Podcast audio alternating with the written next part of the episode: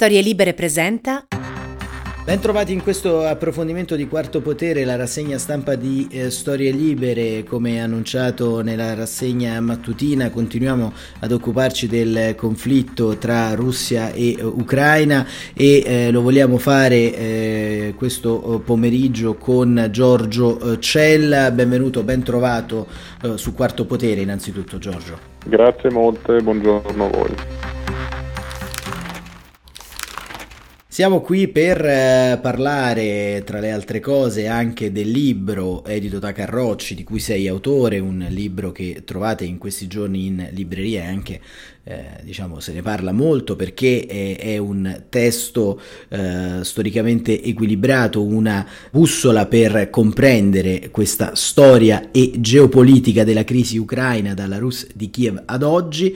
E ovviamente nel titolo che abbiamo appena enunciato c'è l'ossatura di questo libro che ci conduce all'interno di una sfera di complessità molto importante, Giorgio. Ecco, quello che vediamo accadere in queste ore ha radici più antiche, come tu ci spieghi all'interno delle pagine di questo saggio, e molto probabilmente la misconoscenza, la non conoscenza di queste radici antiche ci crea anche dei problemi di disfunzionalità nella lettura del contemporaneo. Allora, che tipo di situazione stiamo vivendo oggi e quanto è figlia di questa stratificazione storica che ci hai raccontato? Ma come tutte le crisi geopolitiche, anche quella ucraina soprattutto, si possono trovare delle radici più o meno antiche. In quella ucraina, lo dice il titolo stesso, dalla Rus' di Kiev a oggi, e in realtà poi possiamo andare ancora più indietro, ad Erodoto, no? Il libro parte addirittura da epoche pre-medievali, per fare una disamina di tutto il contesto che ha portato poi alla nascita di questa crisi russo-ucraino, di questo controverso rapporto tra queste due nazioni. Si può andare, ripeto, in diverse ere per risalire alla situazione odierna. Innanzitutto, ecco, c'è da dire che anche a livello delle classi dirigenti di questi paesi e anche nelle popolazioni c'è una coscienza storica più radicata di quanto c'è da noi oggi in Occidente, ad esempio. Basti ricordare i vari eventi che hanno ricordato i leader sovietici, poi anche Putin e Yanukovych, ad esempio, in onore di anniversari della cristianizzazione del primo dei monarchi di questo stato alto medievale Rus' di Kiev, che raccoglieva un po' gli slavi orientali della dinastia dei Rurichidi, che poi fu quella che arrivò fino ai Romanov, e poi dai Romanov in poi, ecco, arriviamo alla prima guerra mondiale e al Novecento. Quindi vediamo una catena di continuità, no? Sia storica che in questo caso anche dinastica. Ecco, dicevo, dipende da dove si vuole partire. Si può andare al Medioevo, si può andare più in là, attorno al 5 e soprattutto 600. Ecco, nel 1654, se vogliamo identificare una data importante, c'è una formalizzazione, ufficializzazione dei rapporti istituzionali, per l'appunto, tra una forma embrionale di Ucraina, che era l'etmanato di un certo etmano Bogdan Khmelnytsky, e lo zar del tempio Alessio I. Qui si ha una prima, c'è un avvicinamento tra i due popoli, che poi continuerà con alti e bassi, perché al tempo questo etmanato, che era una sorta di proto-ucraina embrionale, per l'appunto una delle anime ucraine, era sotto il controllo dell'impero polacco-lituano e pian piano voleva svincolarsi da questo potere. Allora incominciò a allearsi, per l'appunto, con gli zar. Poi ci furono altri vari etmani che si svincolarono a loro volta dagli zar per tornare sotto il controllo polacco dei polacchi, dell'impero polacco e così via. Abbiamo una linea storica diretta riguardo a questo fatto perché nel 1954, cioè nel tricentenario di questo evento, abbiamo la cessione della Crimea da parte di Khrushchev, dell'URSS del tempo, all'Ucraina, alla Repubblica Socialista Sovietica Ucraina. Fatto che poi diverrà, come sappiamo, dirimente causa dell'esplosione del conflitto nel 2014, no? Eccoci Giorgio, nella disamina ovviamente degli argomenti cardine che troviamo in queste ore e in questi giorni c'è ovviamente il cosiddetto processo di allargamento della NATO e quindi le tensioni che si muovono ovviamente su questo crinale, su questo versante. Ecco, da un punto di vista storico questi dati contenutistici che ci permettono di analizzare sotto varie angolature la complessità di quest'area e di questo conflitto ci spingono drammaticamente a quello che sta accadendo nelle ultime ore. Allora, l'allargamento ad est non ha favorito certamente un processo di pacificazione dell'area da parte della NATO, proprio perché, come ci hai appena raccontato, le identità storiche, geografiche e politiche non solo pluriframmentate ma hanno un bagaglio molto molto ampio.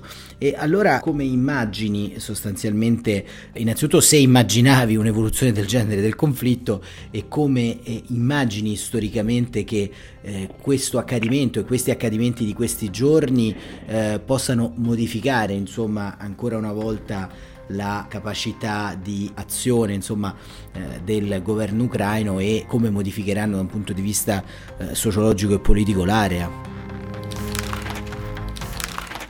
Lasceranno sicuramente delle tracce indelebili e delle modifiche, può essere anche sostanziale, degli equilibri di potere in quest'area centro-orientale europea. Lei ha citato giustamente la fase di espansione della NATO, l'allargamento della NATO, la famosa eastward expansion, no? Che è quel processo, tra l'altro uno dei tratti più importanti, più cruciali della fase post-guerra fredda, che ha preso il largo durante l'inizio del XXI secolo e che ha portato alla cooptazione, all'entrata all'interno delle strutture euroatlantiche di quasi tutti i paesi un tempo parte dell'Unione Sovietica o satelliti di Mosca. C'è da dire a riguardo che questa espansione poi è andata a espandersi sempre più, è arrivata fino a balenare le ipotesi poi sempre rimaste un po' lettera morta o comunque lettera promessa ai due stati di Georgia e Ucraina che sono contigui territorialmente ai confini russi. E infatti vediamo che proprio in questi due stati, quasi bisogna intenderlo più dal punto di vista territoriale, in questi due territori sono i due territori in cui la Russia, risorgente, punto di vista di una nuova ristrutturazione del proprio potere di Vladimir Putin, che qualcuno può chiamare neoimperiale o altro, è entrato. Lui, Vladimir Putin, la Russia di Putin, è entrata militarmente in azione proprio in Georgia 2008, in Ucraina 2014. E ecco quello che volevo dire, che tra l'altro interessante perché durante tutte queste infornate di stati che sono ciclicamente entrate all'interno della NATO, dell'Unione Europea e poi della NATO, Putin e l'establishment russo non hanno mai manifestato particolare fastidio né dal punto di vista diplomatico né tantomeno hanno accerchiato gli stati militarmente o applicato forme di diplomazia coercitiva. Quindi, e questo invece l'abbiamo visto proprio con l'Ucraina. Per l'Ucraina, in relazione a tutte le questioni di cui ho accennato prima e che sono prese in esame, sviscerate nel libro, di legame culturale, storico, confessionale, sebbene nelle diverse sfaccettature, ma ecco, è proprio all'interno di questi due stati che Vladimir Putin ha ritenuto che ci dovesse essere un halt, uno stop a questo allargamento che preoccupa dal punto di vista della Russia la sua sicurezza strategica su questo delicato fronte occidentale, perché nella memoria russa c'è sempre ancora la questione delle varie invasioni che ha subito da Napoleone a Hitler, eccetera, e quindi ecco, è un punto di debolezza e di preoccupazione strategica, e oggi vediamo questa esplosione della crisi, che può essere benissimo definita una nuova crisi ucraina o una seconda crisi ucraina, che ha portato poi la Russia forse ad estendere, non solo più a fermare l'avanzata della NATO, ma anche a porsi altri obiettivi geostrategici sull'Ucraina. Ecco, qualche giorno fa sul nostro podcast è intervenuta Nona Michelizze dell'Istituto Affari Internazionali, che è entrata anche un po' all'interno delle trattazioni relative all'identità ucraina e al rapporto tra appunto Ucraina e Russia, soprattutto intorno ai temi della cittadinanza e del sentire. Sostanzialmente creare una risposta composita su come si è evoluto il rapporto e come la trasformazione, nel corso dei secoli, di queste fasi di cittadinanza sarebbe abbastanza complesso. Però intorno al discorso identitario lo stesso Putin ha mosso, in modo abbastanza anche foriero di errori macroscopici, intorno alla gettivazione storica dell'Ucraina, ha percorso i motivi di questo conflitto, motivi che non sono solamente di allargamento di spazio, ma le questioni energetiche, le questioni strategiche sul Mar Nero e sui 19 giacimenti di terre rare che troviamo in Ucraina, che rappresentano una partita cruciale nell'evoluzione delle nuove economie nei prossimi mesi, nei prossimi anni, sono certamente dei binari da tener conto. Però ogni guerra si fa sempre non solo in base intorno a degli interessi, ma si fa anche intorno ad un'idea. Ecco, secondo lei, professore, è forte l'idea che anima in qualche modo il sentire di Putin e il sentire dei russi, oppure le vicende e la crisi anche economica che sta vivendo la Russia in questo momento e i timori anche di questo conflitto faranno mancare poi quell'appoggio anche in termini interni ed esterni al palazzo di cui Putin ha bisogno? Bella domanda, questa è una domanda che si stanno ponendo tutti ora, riguardo anche all'effetto che faranno le sanzioni individuali, certo, e quelle sanzioni mai viste prima, come apostrofate da Biden, che colpiranno evidentemente nei prossimi giorni le oligarchie e anche forse lo stesso staff presidenziale, eccetera. Certo che la crisi ucraina è un intreccio di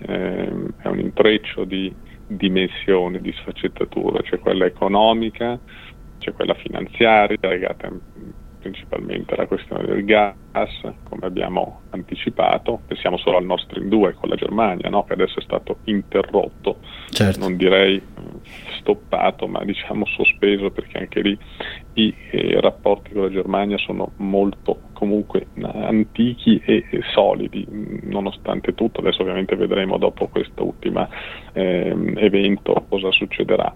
Però ecco, dicevo che è un intreccio di molte sfaccettature questa crisi ucraina. C'è la questione culturale, come ha detto lei, una questione identitaria, c'è la questione della memoria contesa di cui abbiamo parlato all'inizio con la questione della Rus' di Kiev. È davvero una crisi tout court, che abbraccia le varie dimensioni dell'agire umano. Inoltre ecco, c'è la questione ovviamente poi anche strategica, territoriale, di cui abbiamo parlato, e per quanto riguarda poi l'opinione pubblica russa, ovviamente non so esattamente come sia, però sembra che Putin adesso abbia quantomeno una sorta di supporto popolare. Poi vedremo anche come vanno le cose anche riguardo alla questione delle sanzioni. Vedremo queste sanzioni così forti se davvero inficeranno tutta questa azione russa. Però ricordiamoci sempre che Putin a livello domestico deve tornare a casa da questa avventura come con qualcosa sul tavolo, da mettere sul tavolo, insomma, negoziale ed importante, quindi questione assolutamente aperta e complessa. Ecco, in conclusione, mentre parliamo, ovviamente gli accadimenti in questi momenti, in queste ore, sono ovviamente frenetici. Da un lato il segretario generale della NATO Stoltenberg ha appena concluso una conferenza stampa, rimanendo forse anche un po' sul vago, dicendo più potere ai comandi della NATO, non ci sono piani per dispiegare truppe in Ucraina, ma ci sono dei piani considerati, insomma, difensivi, che diciamo nella storia un po' della geopolitica della NATO ricorderebbero più un approccio simile a quello della guerra dei Balcani, insomma, più che un intervento di terra. E dall'altra parte le truppe americane invece si sono spostate verso il confine tra Ucraina e Polonia, perché un'altra grande vicenda che sta passando in sordina, chiaramente annichilita dalle esplosioni che questa notte, insomma, ci hanno un po' svegliato in modo un po' brusco, è la questione dei profughi, perché c'è un flusso molto ampio, chiaramente come accade in ogni guerra, e anche questo lo abbiamo visto qualche mese fa con Lukashenko, insomma, la partita dei profughi, la partita degli sfollati, la partita, insomma, la presenza all'interno di entità in movimento in uno scacchiere comunque già chiuso e rigido in quelle terre rispetto alle migrazioni, insomma, complica anche qui il ruolo di interposizione dell'Unione Europea. Ecco, diciamo, questi due dati, se possiamo in qualche modo vederli, ci raccontano ancora di altri piani di complessità che nelle prossime ore si andranno sovrapponendo. Sì, assolutamente, queste sono tutte questioni da considerare. C'è anche, tra l'altro, un convitato di pietra in tutta questa storia che è la Cina. La Cina adesso può, tra l'altro, farsi figurare sul palcoscenico della politica internazionale anche come una forza di diplomazia e mediazione, se volesse, magari stoppando un po', calmando un po' le acque. Questa è un'altra questione importante. Certo, l'analogia alle guerre jugoslave purtroppo c'è, perché no, poi si tratta anche un po' di, insomma, una guerra civile, o comunque siamo davanti a due popolazioni comunque abbastanza simili dal punto di vista etnico, eccetera, con tutte le diversità ovviamente identitarie, però ecco, come quando i serbi si ammazzavano con i croati, diciamo, tutti slavi meridionali, in quel caso non orientali, tutti appartenenti all'ecumene cristiana, quindi ecco, diciamo che c'è una sconfessione abbastanza piena di parte delle tesi di Huntington, sullo scontro di civiltà, perché qui ovviamente siamo veramente all'interno di un mondo abbastanza similare, dal punto di vista culturale, eccetera. E quindi ecco, sì, ci sono tutte queste questioni da considerare, e c'è anche la questione religiosa dal punto di vista anche italiano, no? Noi abbiamo la nostra diplomazia, che è importante, che può essere, deve essere ancora più importante in questo conflitto, sarebbe anzi allo stesso tempo, mi passa il termine, un palcoscenico ottimo per tentare di mediare e porsi come mediatori importanti da parte dell'Unione Europea. E poi abbiamo anche la diplomazia ancora più antica della nostra, che è quella vaticana, che anche lì magari, ecco, può anche essa portare qualche tipo di beneficio, di legami, per connettere il tessuto ormai sfilacciato, se non distrutto, tra questi due popoli. Esatto, poi diciamo anche le varie scissioni, insomma, questo sarebbe un altro argomento da trattare a parte, appunto, con le varie chiese ortodosse, la chiesa ortodossa ucraina, diciamo, che chiaramente, insomma, si è scissa dallo scacchiere di cui abbiamo Sono tutte questioni che negli ultimi mesi e anni si sono purtroppo gravemente, sempre, questo lo dico da parte per parte della diplomazia europea, marginalizzate, non attenzionate bene, non gestite, anche la questione dei profughi di cui parlava prima lei. Poi ecco queste spaccature interne, poi pian piano metti un tassello e l'altro, e alla fine viene fuori un mosaico di crisi che poi si sbriciola, però. Esatto. Bene, allora noi ringraziamo davvero Giorgio Cella per essere stato con noi. Ricordiamo che in libreria trovate Storia e geopolitica della crisi ucraina dalla Rus' di Kiev ad oggi, edito da Carocci editori, e la collana appunto studi storici. Leggetelo perché in questi tempi così complessi è una guida davvero importante per comprendere, come appunto abbiamo ribadito, i vari strati e le varie microframmentazioni storico-sociali e politiche che alimentano questi conflitti. Grazie davvero e per essere stato con noi. Grazie a lei. Grazie a voi che ci avete ascoltato e seguito sino a questo momento. Quarto Potere torna domani mattina come sempre alle 7:45. Buon proseguimento di giornata a tutti.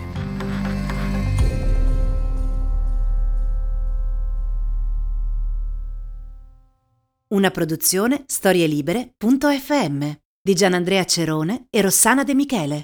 Coordinamento editoriale Guido Guenci.